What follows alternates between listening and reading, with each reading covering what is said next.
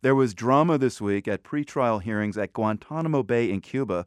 Khalid Sheikh Mohammed and four co defendants are facing charges there of plotting the attacks of September 11, 2001. On Monday, the audio feed from the hearings was abruptly silenced.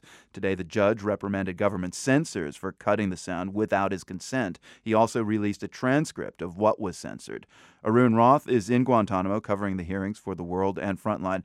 What happened on Monday, Arun? Explain. Yeah, it was it was a bizarre day, Marco, and you you could say every day down here is is bizarre, but some are certainly more bizarre than others.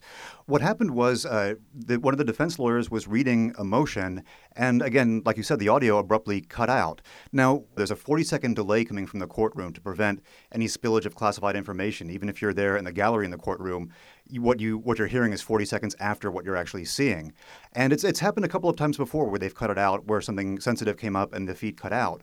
What was very odd on Monday was that when we came back from that break, from that interruption, the judge had no idea who had pushed the button. There's a court security officer who sits to his right, who is the one supposedly with his finger on the button, but apparently he looked as confused as anybody about what had happened, and the judge was visibly angry about it. He wanted to know, you know, what had happened. And the odd thing at that point was the people who seemed to be in the know were the prosecution. And the prosecution lawyer said that she would explain it to him in a off the record conference. So today, uh, the judge uh, reprimanded government censors for cutting the sound, uh, as we mentioned earlier. Does that mean the judge believes the government actually did this, or is it still kind of a mystery? No, I mean, we, we know that there was an external authority who they're not clear about. They're calling it an original classification authority.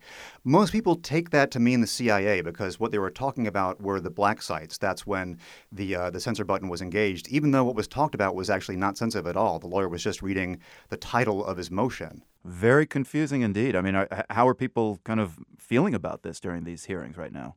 Well, it's a very unsettled uh, sense.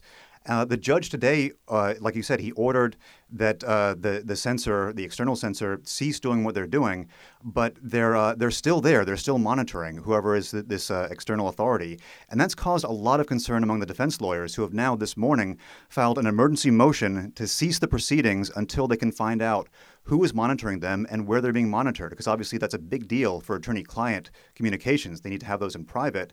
Um, but they want to know, you know, they're being recorded in court. Are they being recorded when they meet with their clients in Guantanamo? And who is doing the listening? So that's going to come up before the court again uh, when we reconvene in February before anything else can really happen. Arun Rath, who's at Guantanamo Bay covering the ongoing military hearings for The World and Frontline. We have Arun's latest blog post from Guantanamo at theworld.org. Arun, thank you very much. Thanks, Marco.